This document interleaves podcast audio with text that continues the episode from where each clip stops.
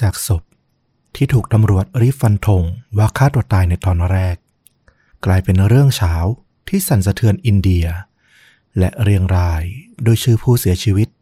ที่ตายอย่างแปลกประหลาด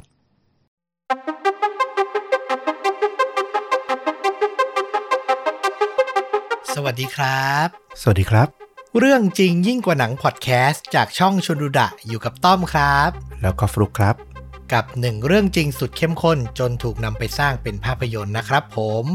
วันนี้คุณฟลุกนี่นำเรื่องราวที่น่าสนใจแบบไหนมาให้คุณผู้ฟัง ชาวชนดูดะได้รับฟังเอ่ย เป็นอีกแนวหนึ่งที่เรามักจะนำมาเล่า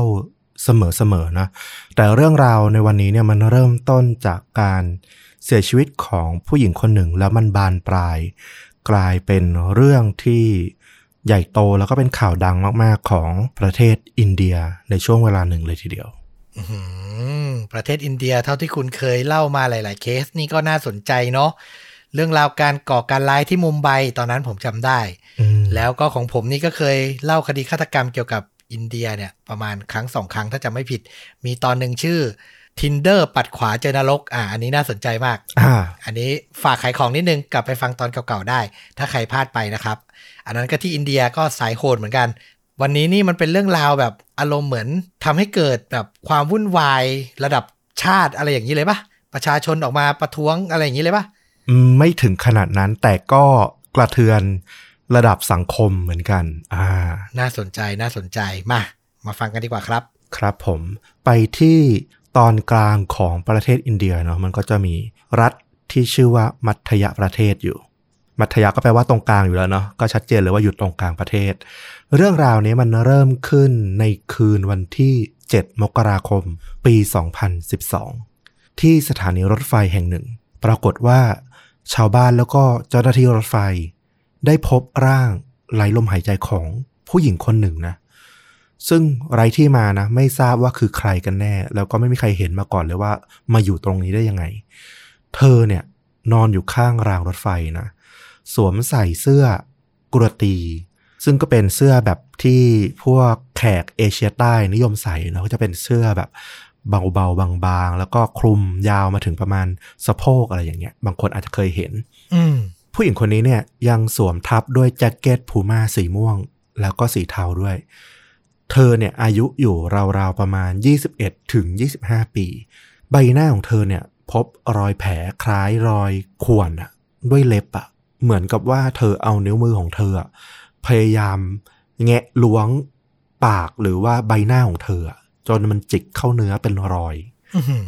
นอกจากนี้เนี่ยยังมีรอยเลือดแดงคล้ำนะแห้งกรังอยู่ในรูจมูก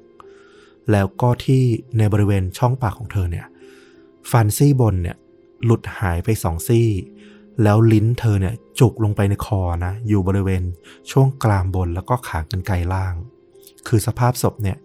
ดูถ้าจะตายอย่างทรมานอะเออ คือเรานึกภาพตามแล้วแบบขนลุกเลยอะอืมผลการชันสูตรพลิกศพเบื้องต้นนะก็ได้ระบุนะว่าเป็นลักษณะของคนที่ขาดอากาศหายใจตาย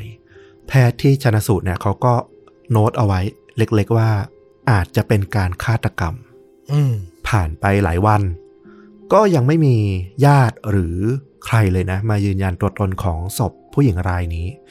จนผ่านไปถึงสัปดาห์ที่สามอะข่าวก็ถูกพูดถึงมาหลายต่อหลายวันละ ว่ามีศพปริศนาตายที่สถานีรถไฟ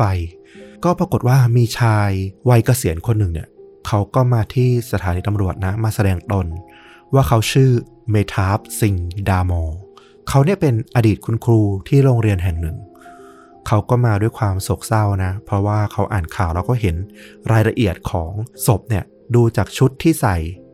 ตรงกับลูกสาววัย 19 ปีของเขาที่หายตัวไปก่อนหน้านี้ไม่นาน เธอมีชื่อว่านามรตาดามองนามรตานี้ก็เป็นนักศึกษาแพทย์นะที่กำลังศึกษาอยู่ที่วิทยาลัยการแพทย์ มหาธรรมคานทีที่ตั้งอยู่ในเมืองอินดอร์ก็อยู่ที่มัธยประเทศนี่แหละ เธอมีทั้งการศึกษาแล้วก็มีอนาคตที่ดีอะคุณพ่อของเธอเนี่ยก็รู้สึกว่าทำไมลูกสาวของเขาเนี่ยถึงได้ถูกใครก็ไม่รู้เนี่ยมาฆ่าตายแล้วก็ถูกทิ้งไว้อยังอนาถเหมือนกับหมูหมาข้างถนนที่อย่างเงี้ยอืมเมทาฟก็เข้าไปดูศพนะ แล้วสุดท้ายก็ยืนยันว่า ใช่เป็นลูกสาวของเขาจริง ๆ จากความโศกเศร้าตอนแรกเนี่ย ก็กลายเป็นความเจ็บแค้น เหมือนอย่างที่ต้อมพูดเมื่อกี้แหละว่า โอ้โห สภาพศพฟังแล้วมันรู้เลยว่า ก่อนจะตายเขาต้องทรมานขนาดไหน คุณเมทาฟเนี่ยเขาก็เรียกร้องนะ ให้ตำรวจเนี่ยรีบหาฆาตกรเนี่ยมาลงโทษให้ได้โดยเร็วที่สุดทว่าฝั่งตำรวจเองเนี่ยกลับยืนยันนะว่า ผลการชนสูตรพลิกศพในครั้งแรกเนี่ยที่บอกว่าเป็นการฆาตกรรมเนี่ยเป็นความผิดพลาด คือตำรวจเนี่ยเขาบอกว่าเขาเชื่อว่าเนี่ยเป็นการฆ่าตัวตาย โดยการกระโดดลงมาจากรถไฟที่กำลังวิ่งด้วยความเร็วสูงอยู่ ก็เลยมีรอยขีดข่วนต่างๆ เกิดขึ้น ซึ่งแน่นอนว่าทางครอบครัวของนามรัตานเนี่ยอย่างคุณพ่อเนี่ยเขาก็ไม่ค่อยเชื่อนะ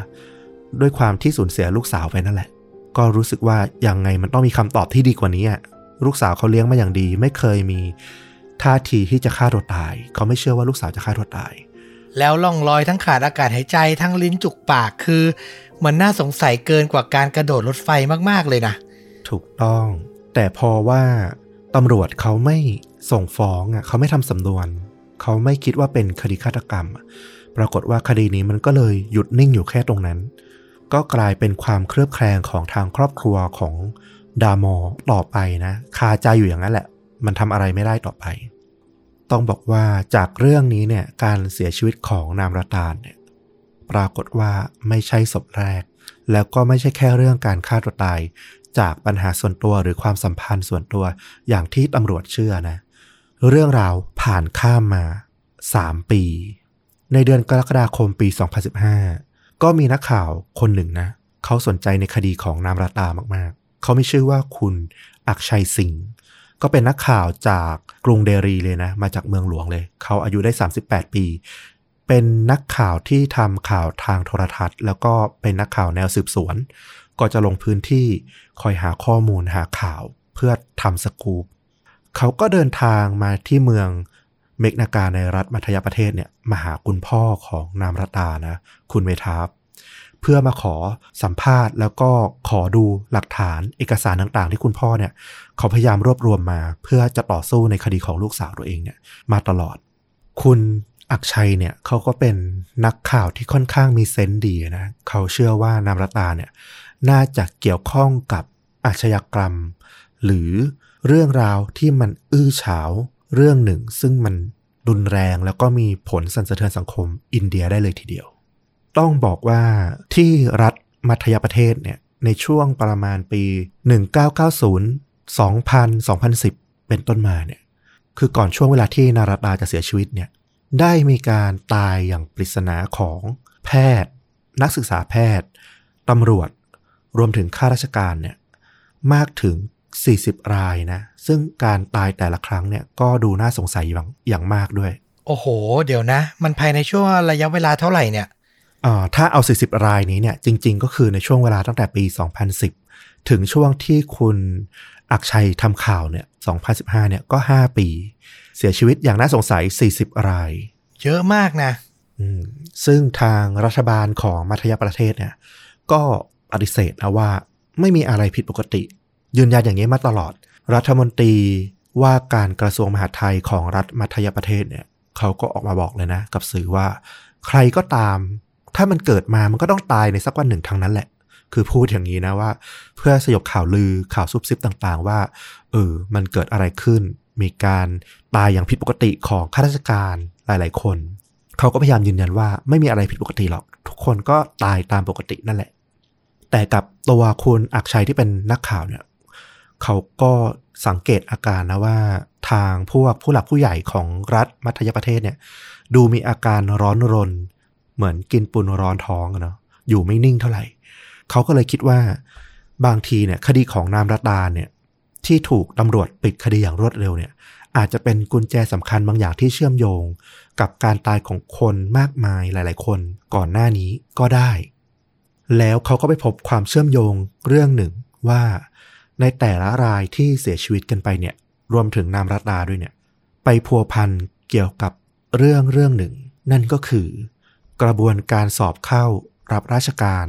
ที่จัดขึ้นโดยหน่วยงานกลางของรัฐมัธยประเทศที่ชื่อว่าเวียกปัมซึ่งจริง ๆ มีชื่อเต็มว่าเว็บไซต์ปริชามันดันนะอันนี้เราขอโทษว่าถ้าออกเสียงไม่ถูกต้องเป๊ะนะ เราพยายามถอดเสียงเท่าที่จะทำได้ละ ซึ่งมันก็เป็นภาษาฮินดีที่มันแปลว่าคณะกรรมการ การสอบวิชาชีพนั่นแหละ คุณอักชัยเนี่ยเขาก็เชื่อว่ามันเป็นเวลาน่าจะ 5 ปีหรือมากกว่า 10 ปีมาละ ที่มีการทุจริตในการสอบเกิดขึ้นในรัฐมัธยประเทศ เขามีเสียงเล่าลือกันอยู่มาตลอดเลยว่า มีชายหนุ่ม แล้วก็หญิงสาวเนี่ยจำนวนหลายพันคน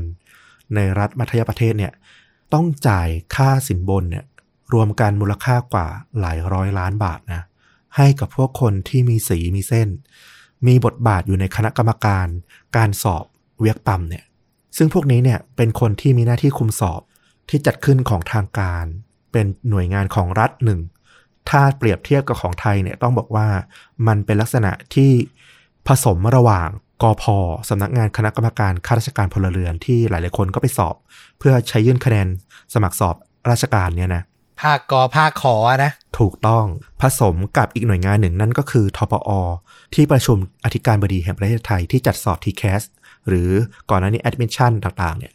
ก็คือมันมีส่วนผสมของสองหน่วยงานนี้อยู่ เป็นเวียกปั๊มเพราะว่าเวียกปั๊มเนี่ยคณะกรรมการชุดนี้เนี่ยเขาจะทำหน้าที่สอบเพื่อรับบุคคลเข้ารับราชการสำคัญสำคัญหน่วยงานต่างๆเนี่ยในรัฐมัธยประเทศ รวมถึงยังควบคุมการสอบรับเข้า พวกวิทยาลัยการแพทย์ ซึ่งเป็นสาขาอาชีพในฝันของเด็กส่วนใหญ่ในอินเดียอยู่ล้วเรียกว่าเป็นบ่อเงินบ่อทองเลยทีเดียวสำหรับการสอบของเวียกปั๊มนี้ มันก็เลยเปิดช่องให้มีคนเนี่ยคิดหากำไรหาช่องโหว่ในการโกงข้อสอบเวียกปั๊มเนี่ยมาตลอดทุกปี สอบเข้าข้าราชการกับสอบเข้าเป็นแพทย์โดยหน่วยงานเดียว โอ้โห มองอีกมุมหนึ่งนี่คือขุมทองของการคอร์รัปชันเลย ถูกต้องเลย ก็มีการลือกันนะว่า มันมีการโกงกันเนี่ยในการสอบเนี่ยน่าจะตั้งแต่ปี 1995 แล้ว แต่ว่าทุกครั้งที่มีการจับได้เนี่ย มักจะจับได้พวกผู้สมัครสอบ พวกโกงแบบโง่ๆพวกซื่อๆโกงแบบพกฟินหรือแบบทำนู่นทำนี่ในการสอบที่มันไม่สุจริตเป็นลักษณะนั้น แต่ไม่เคยมีการสาวถึงพวกเจ้าหน้าที่หรือคนหลักคนใหญ่ที่มีอำนาจหน้าที่สูงกว่านั้นเลยทว่าจุดเปลี่ยนเนี่ยมันเกิดขึ้นในปี 2013 นะ ในคืนวันที่ 6 ต่อถึงวันที่ 7 กรกฎาคม ได้เกิดเหตุทางตำรวจเนี่ยชุดตำรวจในเมืองอินดอร์เนี่ยเขาได้รับแจ้งแล้วก็ทำการสืบสวนนะรวบรวมหลักฐานกันมา จนบุกเข้าจับกลุ่ม คนถึง 20 คนที่กระจายอยู่ตามโรงแรมต่างๆ ในเมืองเนี่ยหลายแห่ง ในช่วง 6-7 กรกฎาคมเนี่ยมีการสอบสำคัญรับราชการเกิดขึ้นอยู่ พอจับมาได้ 20 คนเนี่ยปรากฏว่าใน 17 คนนี้เนี่ย เป็นคนที่เดินทางมาจากอุตรประเทศ เดินทางมาเพื่อมารับจ้างสอบแทน มาสวมรอยเป็นผู้สมัครสอบ โดยแต่ละคนเนี่ยได้รับสัญญาเป็นเงินจำนวนตั้งแต่ห้าหมื่นรูปีถึงหนึ่งแสนรูปีต่อราย ถ้าเทียบเงินไทยก็คือราวๆสองหมื่นถึงสี่หมื่นบาทอืมโดยวิธีการก็คือคนเหล่านี้ ก็เป็นคนที่มีความสามารถในการสอบเนี่ยเก่งอยู่ละ ก็จะปลอมตัวเป็นผู้สมัครสอบ คือไปแก้ไขรูปถ่าย บนพวกบัตร พวกเอกสารการสอบต่างๆเนี่ยให้เป็นหน้าของพวกเขา แทนเจ้าตัวที่เป็นชื่อของผู้สมัครสอบที่จ้าง จากนั้นเนี่ยก็เข้าไปสอบทำเรียบร้อยเสร็จ พอจะยื่นหลักฐานคะแนนเนี่ยก็กลับไปใช้รูปถ่ายของผู้ว่าจ้างตามเดิมเหมือนเดิม ซึ่งก็จะต้องอาศัยการสมรู้ร่วมคิดอะ่ะคือต้องมีเจ้าหน้าที่คณะกรรมการจัดการสอบเนี่ยรู้ด้วยให้ความร่วมมือด้วยถึงจะทำได้สำเร็จ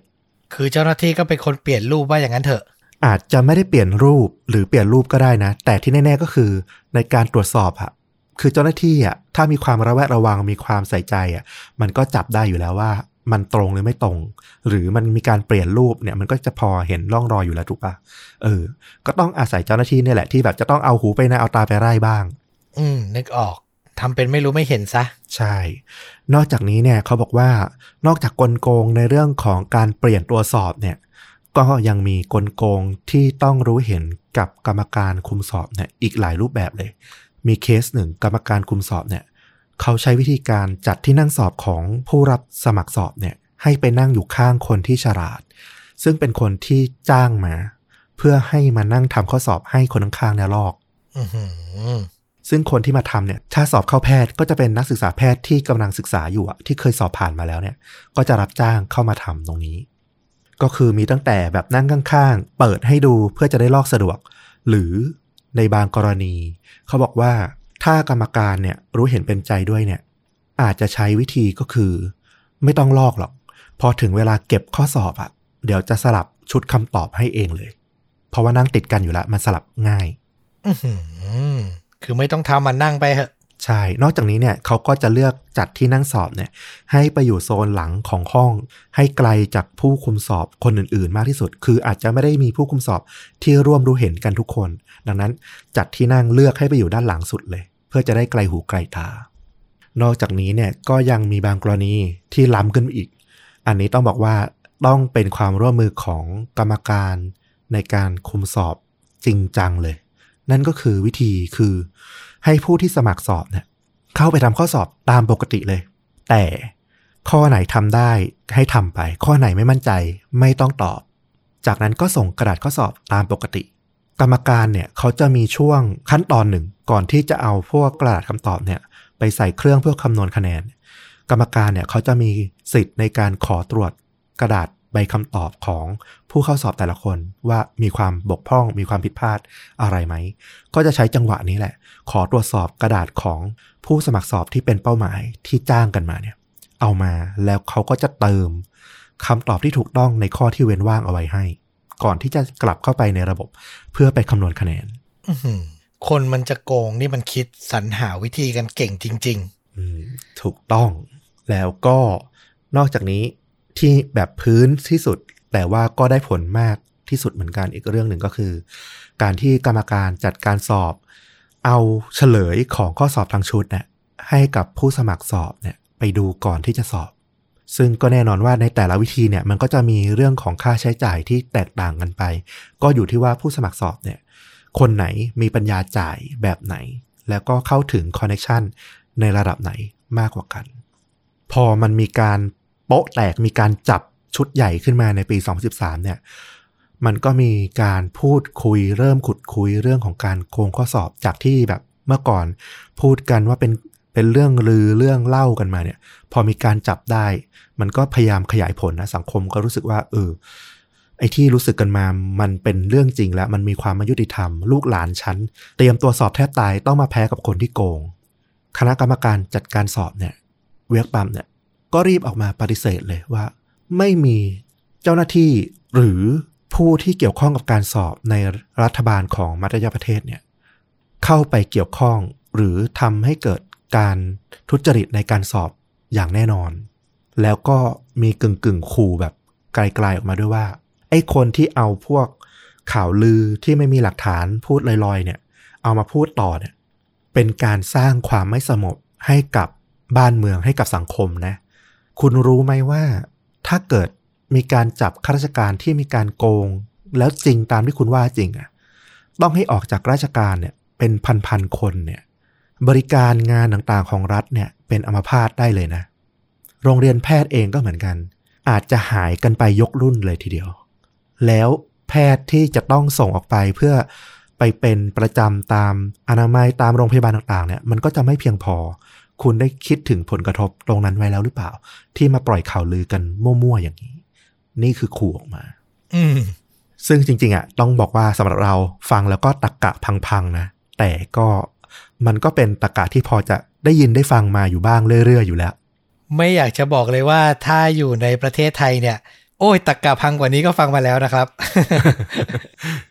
ก็อย่างนี้แหละ แต่ที่อินเดียเนี่ยเขาก็บอกว่ากระแสสังคมอะโหเรื่องนี้มันเรื่องใหญ่อะโกงข้อสอบเด็กอะเด็กที่เตรียมตัวสอบ หรือคนที่ตั้งใจสอบมา ซึ่งส่วนใหญ่บางคนก็เป็นครอบครัวที่ยากจนนะเนาะ ไม่สามารถสู้ด้วยเงินได้อะก็สู้ด้วยความพยายาม ตั้งใจเรียนตั้งใจเตรียมตัวสอบมา มาเจอแบบนี้เนี่ยมันโอ้โห เป็นเรื่องใหญ่มากๆ ในที่สุดเนี่ยสุดท้ายก็ต้องมีการพิสูจน์ความบริสุทธิ์ มีการเรียกร้องให้มีการตรวจสอบ หาคนมารับผิดชอบให้ได้ว่ามันมีการโกงเกิดขึ้นโดนจับได้เนี่ย ขยายผลมาเลยว่ามันมีอีกไหมมีตรงไหนอีกบ้าง รัฐมัธยประเทศเนี่ยก็เลยตั้งคณะกรรมการขึ้นมาทำการสอบสวน โดยใช้กองกำลังพิเศษของทางเจ้าหน้าที่ตำรวจของรัฐเนี่ยนะมาดำเนินการ ปรากฏว่าสามารถจับได้อย่างรวดเร็วมากเลย กวาดไปทั่วเลยนะ ไล่มาตั้งแต่นักเรียนที่สมัครสอบ ผู้ปกครอง ยาวไปจนถึงพวกเลขาส่วนตัวของพวกหัวหน้าคณะรัฐมนตรีในรัฐมัธยประเทศเลยด้วยซ้ำต้องบอกว่าในปี 2015 ที่อักชัย นักข่าวคนนี้เนี่ยกำลังขุดคุยอยู่เนี่ย มีสถิติว่ามีการจับกลุ่มโดยเจ้าหน้าที่ตำรวจของรัฐเนี่ย ในกรณีนี้เนี่ยถึง 2,235 รายเลยทีเดียว ในเคสเรื่องของการโกงข้อสอบ โอ้โห แต่ว่าก็ต้องบอกว่าหนึ่งในเนี้ยจำนวนไม่น้อยเลยถึง 1,860 เนี่ย พอไปสอบสวนสอบปากคำเรียบร้อย ก็พบว่าเออไม่มีส่วนเกี่ยวข้องก็ปล่อย กลับไป แต่ก็ถ้าคำนวณคร่าวๆเนี่ยก็ยังมีเป็นหลายร้อยคนนะที่เกี่ยวข้องในขบวนการ ถือว่าเป็นขบวนการที่แบบใหญ่มากแล้วก็กระทบกับวงกว้างมากๆนะการขยายผลแล้วก็สืบสาวเนี่ยก็ล่าไปได้ถึงรายชื่อเจ้าหน้าที่ระดับสูงของรัฐมัธยประเทศ เช่น รัฐมนตรีอาวุโสที่สุดในชุดรัฐบาลบริหารของรัฐมัธยประเทศเนี่ยก็ถูกพบว่าเกี่ยวข้องด้วย พร้อมกับอดีตผู้ช่วยของเขาเนี่ยที่เป็นอดีตครูโรงเรียนเนี่ย ก็ถูกพบว่าเป็นตัวที่เดินเรื่อง สร้างความสัมพันธ์หาคอนเน็ชันแล้วก็ทำเป็นมือเป็นไม้ให้ นอกจากนี้เนี่ยมีรัฐมนตรีคนหนึ่ง ถูกกล่าวหาถูกจะตามจับเหมือนกัน ปรากฏว่าไหวตัวทัน หนีหายไปก่อน ไม่แน่ใจว่าออกนอกประเทศไปหรือเปล่า แต่ก็คือหายไปก่อนที่ตำรวจเนี่ยจะตามไปขอสอบสวนได้สำเร็จ ซึ่งแน่นอนว่าหลาย ๆ คนเนี่ยฟังข่าวมาถึงตรงนี้เนี่ยก็รู้สึกแล้วว่า โอ้โห ตัวบิ๊กบิ๊กทั้งนั้น หรือจะมีหัวหน้าจอมวงการที่มันใหญ่กว่านี้อีกอยู่ข้างหลัง เพราะที่จับจับมาได้เนี่ย มันก็มีพวกเลขา ผู้ช่วยของคนนั้นคนนี้ แต่บอกว่าสาวไม่ถึงคนนั้นคนนี้ บอกว่าคน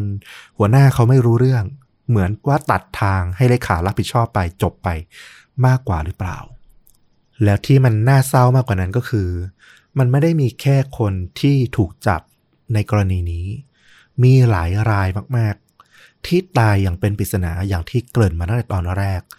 โดยที่พวกคนเหล่านี้เนี่ย อายุก็ไม่ได้มากอะไร แล้วก็ไม่ได้มีโรคประจำตัวอะไร แล้วปรากฏว่าแต่ละเคสเนี่ย คดีก็ปิดลงอย่างรวดเร็วเสมอๆเลยด้วย ยกตัวอย่างบางเคส นักศึกษาแพทย์คนหนึ่ง ชื่อว่าอนุชเขาเนี่ยตอนหลังเนี่ยเขาถูกกล่าวหาว่าเขาเป็นตัวกลาง ในการที่ประสานงานเชื่อมโยง ระหว่างเจ้าหน้าที่คุมสอบ กับผู้รับสมัครสอบก็คือเหมือนเป็นนายหน้านั่นแหละ ในการจัดเตรียมการหา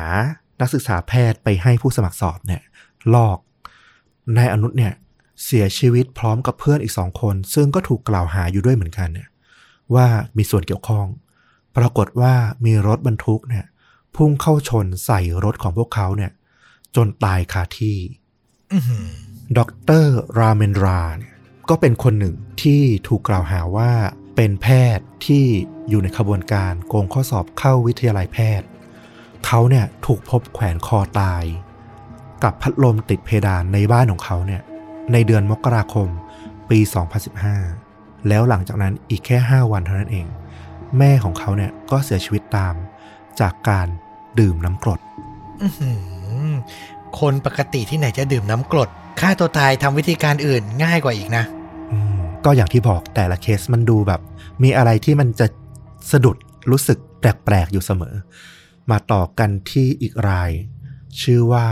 คุณโทมา เขาเป็นสัตวแพทย์อายุ 29 ปี จริง ๆ เขาสุขภาพดีมากเลย แต่หลังจากที่ถูกกล่าวหาแล้วก็ถูกจับกลุ่มเข้าคุกในเรื่องของการโกงข้อสอบเนี่ย ปรากฏว่าเขาไปหัวใจวายตายอยู่ในคุก อย่างที่แปลกประหลาดมากๆ แล้วต่อมาในเดือนกรกฎาคมปี 2014 คณะบดีวิทยาลัยแพทย์ที่อยู่ในเมืองจาบานปูในรัฐมัธยประเทศเนี่ย คนหนึ่งชื่อว่าดร S.K. ซาคาเล ซึ่งจริงๆ เนี่ยต้องบอกว่าเขาไม่ได้มีส่วนเกี่ยวข้องในเรื่องของการโกงข้อสอบนะ มีรายงานว่าเขาเนี่ยเป็นคนที่ดำเนินการสอบสวน หาความผิดปกติ คือเป็นฝ่ายไล่บี้อะ หาความยุติธรรม พยายามสอบสวนคนในคณะแพทย์ของตัวเองเนี่ยว่าใครที่ไปมีส่วนร่วมในการโกงข้อสอบบ้าง ปรากฏว่าคนที่ยุติธรรมอย่างเขาเนี่ยถูกพบตายบนสนามหญ้าหน้าบ้านตัวเอง โดยวิธีการที่แปลกประหลาดมากนั่นก็คือ ราดน้ำมันก๊าซแล้วก็จุดไฟเผาตัวเองอซึ่งน่าสนใจว่า แพทย์คนที่มารับช่วงต่อเป็นคณะบดีวิทยาลัยแพทย์คนต่อจากดร SK เนี่ย ก็ปรากฏว่า ถูกพบเสียชีวิตในโรงแรมแห่งหนึ่ง ในกรุงเดลีในเวลาต่อมาเหมือนกัน เขานั่งตายข้างขวดวิสกี้ที่หมดไปครึ่งขวด แล้วก็มียาต้านอาการซึมเศร้าเนี่ยวางอยู่ข้างๆ แถบหนึ่ง เดือนมีนาคมปี 2015 ชาเลชยาดาฟ เขาเป็นลูกชายของผู้ว่าการรัฐมัธยประเทศ คือคนใหญ่คนโตแล้วนะ ครอบครัวคนใหญ่คนโตละ ซึ่งก็เป็นหัวหน้ารัฐบาลของทางการเนี่ย ปรากฏว่าเขาเนี่ยเสียชีวิตด้วยอาการเลือดออกในสมองขณะที่อยู่ในบ้าน ซึ่งขณะนั้นเนี่ยเขาถูกกล่าวหาว่าตัวเขาเนี่ยแล้วก็คุณพ่อเนี่ยที่เป็นผู้ว่าเนี่ยมีส่วนเกี่ยวข้องกับการโกงข้อสอบนี้ด้วยเหมือนกัน ต้องบอกว่าถ้านี่คือการฆ่าตัดตอนอะแล้วคนที่สั่งให้ตัดตอนอะเป็นผู้บงการรายใหญ่จริงๆอะมันต้องใหญ่ขนาดไหนอะ ถึงจะสั่งปิดปากคนที่มีตำแหน่งสูง ในรัฐบาลของมัธยประเทศได้อะนั่นน่ะสิ โอ้โห นี่ตัดตอนกันจนเรานึกถึงแบบแก๊งยาเสพติดแล้วอะคือมันรุนแรงถึงขนาดนั้นอะเออ จุดนี้เองก็เป็นจุดที่ทำให้นักข่าวจมูกไวอย่างคุณอักชัยอะที่เราเล่ามาตั้งแต่แรกเนี่ย เขาได้กลิ่นความไม่ชอบมาพากลเขารู้เลยว่าแต่ละเคสมันน่าสงสัย เขาก็ไปตามสืบมาบ้างในแต่ละเคสแล้วแหละ แต่เคสที่เขาแบบ รู้สึกว่ายังไม่มีข้อมูลเท่าไหร่ก็คือเคสของนามรัตดานี่แหละ เขาคิดว่านามรัตดาเนี่ยเสียชีวิตในปี 2012 ก่อนที่ขบวนการมันจะมาแตกโดนจับได้เป็นข่าวดังในปี 2013 เนี่ย แล้วตำรวจรีบปิดคดีของนามรัตดามากๆ เนี่ย อาจจะมีประเด็นสำคัญ เธออาจจะเป็นกุญแจสำคัญในการคลี่คลายคดีนี้ที่สาวไปถึงตัวใหญ่จริง ๆ หรือเปล่า เขาก็เลยมาตามสืบมาสัมภาษณ์คุณพ่อของนามรัตา ที่บ้านเลยทีเดียว ก็คือเคสอื่นๆ เนี่ย เหมือนโดนเก็บตอนที่ข่าวมันเฉาแล้ว แต่นามราตาเนี่ย โดนก่อนข่าวจะเฉาอีก ก็เลยแบบน่าสนใจมากถูกไหม ถูกต้อง ก็ตัดกลับมาที่คุณอักชัยเนี่ยเขาก็มาถึงที่บ้านของคุณพ่อของนามรัตตาละเขาก็ได้รับแฟ้มนะ เอกสารรวบรวมรายการสืบสวน แล้วก็เอกสารจากในศาลน่ะที่เกิดจากการฟ้องร้องต่างๆ เนี่ย ที่คุณพ่อเนี่ยเขารวบรวมเอาไว้จากการต่อสู้ให้ลูกสาวเนี่ยตลอดเวลาที่ผ่านมา คุณพ่อของนามรตาเนี่ย ก็นั่งอยู่บนเก้าอี้ไม้นะ ในห้องนั่งเล่น แล้วก็ปิดเสียงโทรทัศน์ เพื่อให้คุณอักชัยเนี่ย ได้อ่านพวกแฟ้มเหล่านี้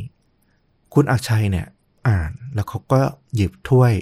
ชาเนี่ย มาจิบระหว่างอ่านไปด้วย ระหว่างที่เขาอ่านผลชนะสูตรพลิกศพเนี่ยของนามรตา เขาก็ เกิดข้อสงสัย เขาวางแก้วแล้วก็จะหันไปถามคุณพ่อของนามราตานะ ว่า เออ มันมีจุดแปลกๆเกิดขึ้นหรือเปล่า แต่ปรากฏว่าคุณอักชัย ใบหน้าของเขาเนี่ย แข็งค้าง แขนซ้ายของเขาเนี่ย สั่น แล้วเขาก็อ้าปากค้างนะมีฟองอากาศเนี่ย ออกมาจากปากของเขา แล้วเขาก็สุดตัวลง ตรงเก้าอี้ตรงนั้นเอง พร้อมกับที่แฟ้มคดีของนามรตาเนี่ย ยังหล่นอยู่บนตักของเขาอยู่เลย เฮ้ย คุณพ่อของนามรัตาแล้วก็คนที่พาคุณอักชัยมาหาเนี่ย ก็พยายามช่วยชีวิตเต็มที่นะ พยายามผายปอดพยายามปั๊มหัวใจ แต่ว่าก็ไม่ทันเขาเสียชีวิตไปละซึ่งถ้าฟังจากอาการก็เป็นไปได้หลายทางนะ อาจจะอาการปัจจุบันทันด่วนหรือ อาจจะโดนพวกวางยาก็เป็นได้เหมือนกัน ถ้าบอกว่าเป็นอาการของโรคที่ปัจจุบันทันด่วน มันพอดีเกินไปอะ นี่คืออยู่กับนักข่าวที่กำลังจะสืบสาวเรื่องอะ อืใช่คุณนักข่าวที่พยายามจะเปิดโปงเรื่องราวเหล่านี้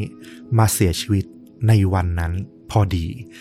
ภายในไม่กี่ชั่วโมงหลังการตายของอักชัยเนี่ย คือเขาเป็นนักข่าวที่ทำในแวดวงมายาวนานอยู่แล้ว แล้วก็ประจำอยู่ที่กรุงเดลีก็เป็นศูนย์กลางของวงการอยู่ล้วเรื่องนี้ก็สร้างความแบบตื่นตัวแล้วก็เดือดดานในหมู่สื่อมวลชน ทั่วประเทศอินเดียเลย สื่อมวลชนนักอ่านข่าวต่างๆ ในคืนนั้นเนี่ยต่างออกมาแบบพูดถึงประเด็นนี้ ไม่ใช่พูดแค่เรื่องของคุณอักชัยที่เสียชีวิต พูดถึงเรื่องที่เขากำลังสืบสวนอยู่ว่าไอ้เวียกปัมการสอบที่มันมีการทุจริตเกิดขึ้น แล้วมันมีปริศนาเกิดขึ้นมากมายเนี่ย มันต้องได้รับคำตอบที่ชัดเจนจากรัฐบาล ไม่ใช่แค่ของมัธยประเทศละ ของอินเดีย ต้องตอบคำถามนี้ต้องดูเคสนี้แล้วว่ามันเกิดอะไรขึ้นทำไมถึงมีคนตายมากมายหลายคนขนาดนี้ รวมถึงคุณอักชัยด้วย ซึ่งอาจจะเป็นหนึ่งในเหยื่อของการฆ่าตัดตอนหรือเปล่า ไม่มีใครตอบได้ แต่มันน่าสงสัย ไม่ช้าเนี่ยปรากฏว่าทางตำรวจมัธยประเทศก็ต้องยุติการสอบสวนการตายของนามรตานะ เพราะว่าหลังจากที่มีเคสของคุณอักชัยเสียชีวิตเนี่ยคดีอะไรที่มันเกี่ยวข้องทั้งหมดเนี่ยมันก็ถูกหรือเอามาพูดถึงตำรวจก็สารภาพว่าไอ้ตอนที่ปิดคดีไปนั้นน่ะ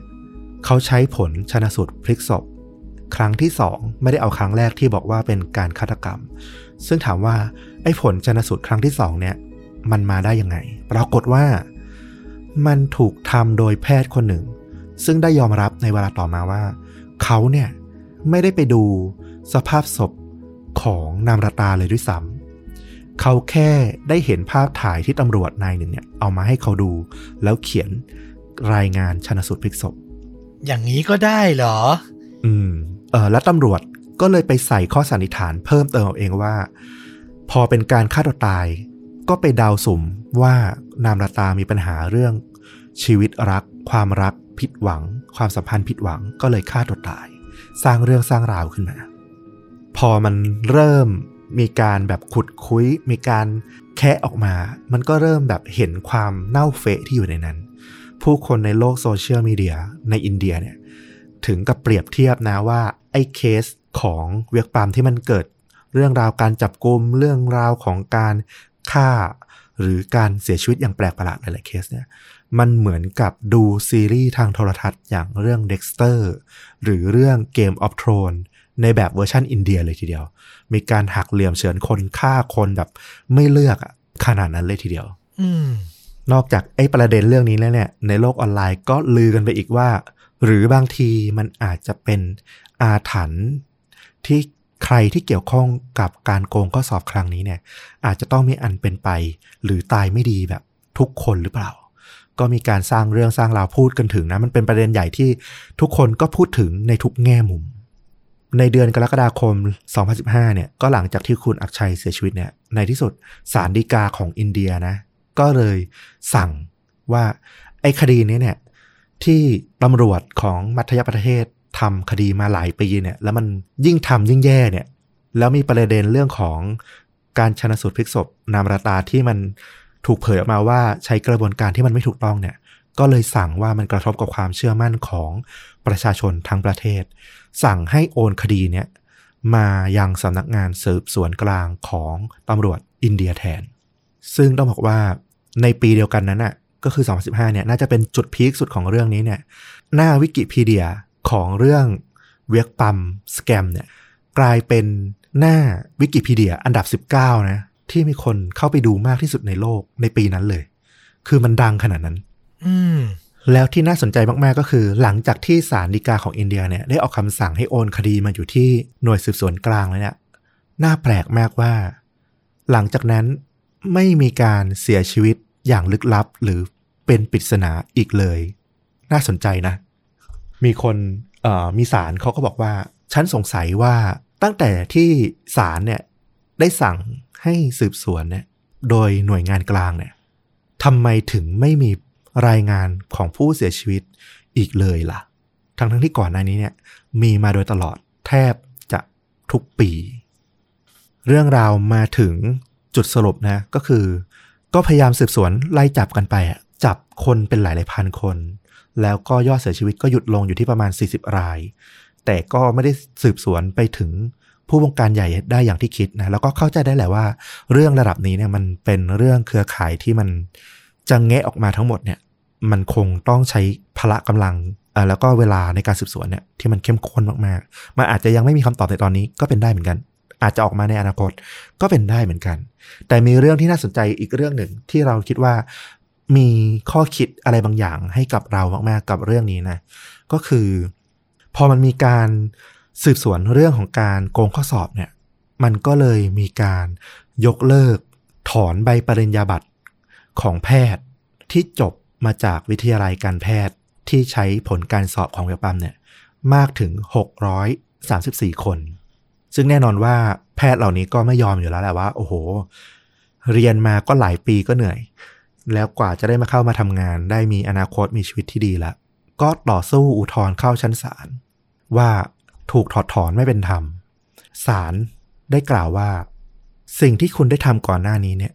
นั่นก็คือการโกงข้อสอบเพื่อได้เข้าไปเรียนเนี่ย มันเป็นสิ่งที่ยอมรับไม่ได้ และเป็นการฝ่าฝืนหลัก นิติธรรม หลักกฎหมายโดยสมบูรณ์ มันคือการหลอกลวงตั้งแต่แรก ชาติของเราเนี่ย มันต้องก่อสร้างขึ้นด้วยความเสียสละ ไม่ใช่ความเห็นแก่ตัว หากเราจะสร้างประเทศนี้ขึ้นมา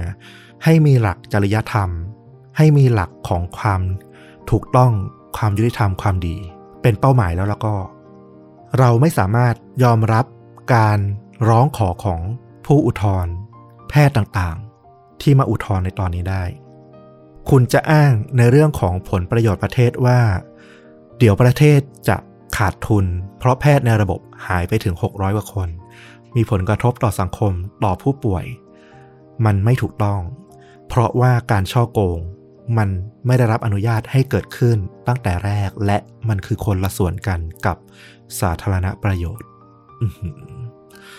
คือเรารู้สึกเลยว่ามันมีหลายเคสที่มันก็จะมีการอ้างการพูดถึงว่า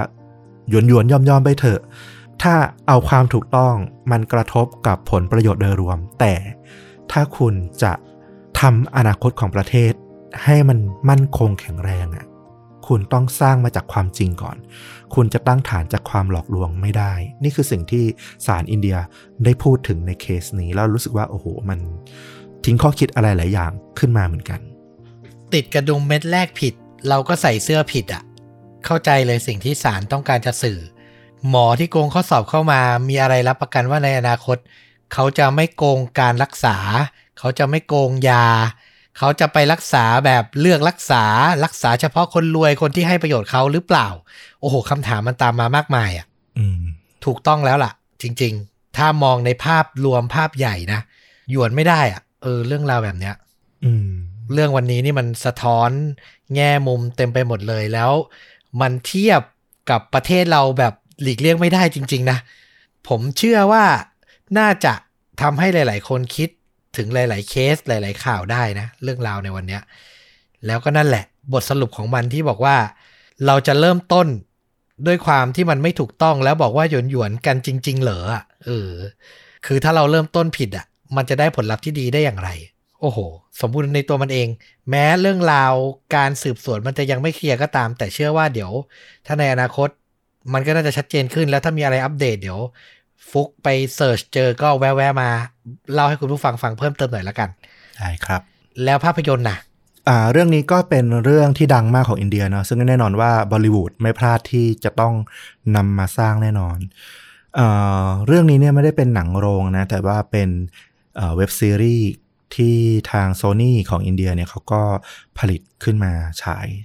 เป็นหนังซีรีส์ทางเว็บจำนวน 9 ตอน ซึ่งออกฉายเมื่อประมาณธันวาคมปีที่ผ่านมานี่เอง ชื่อเรื่องว่า The Western Blower นะ คนที่ส่งเสียงเรียกร้องขึ้นมา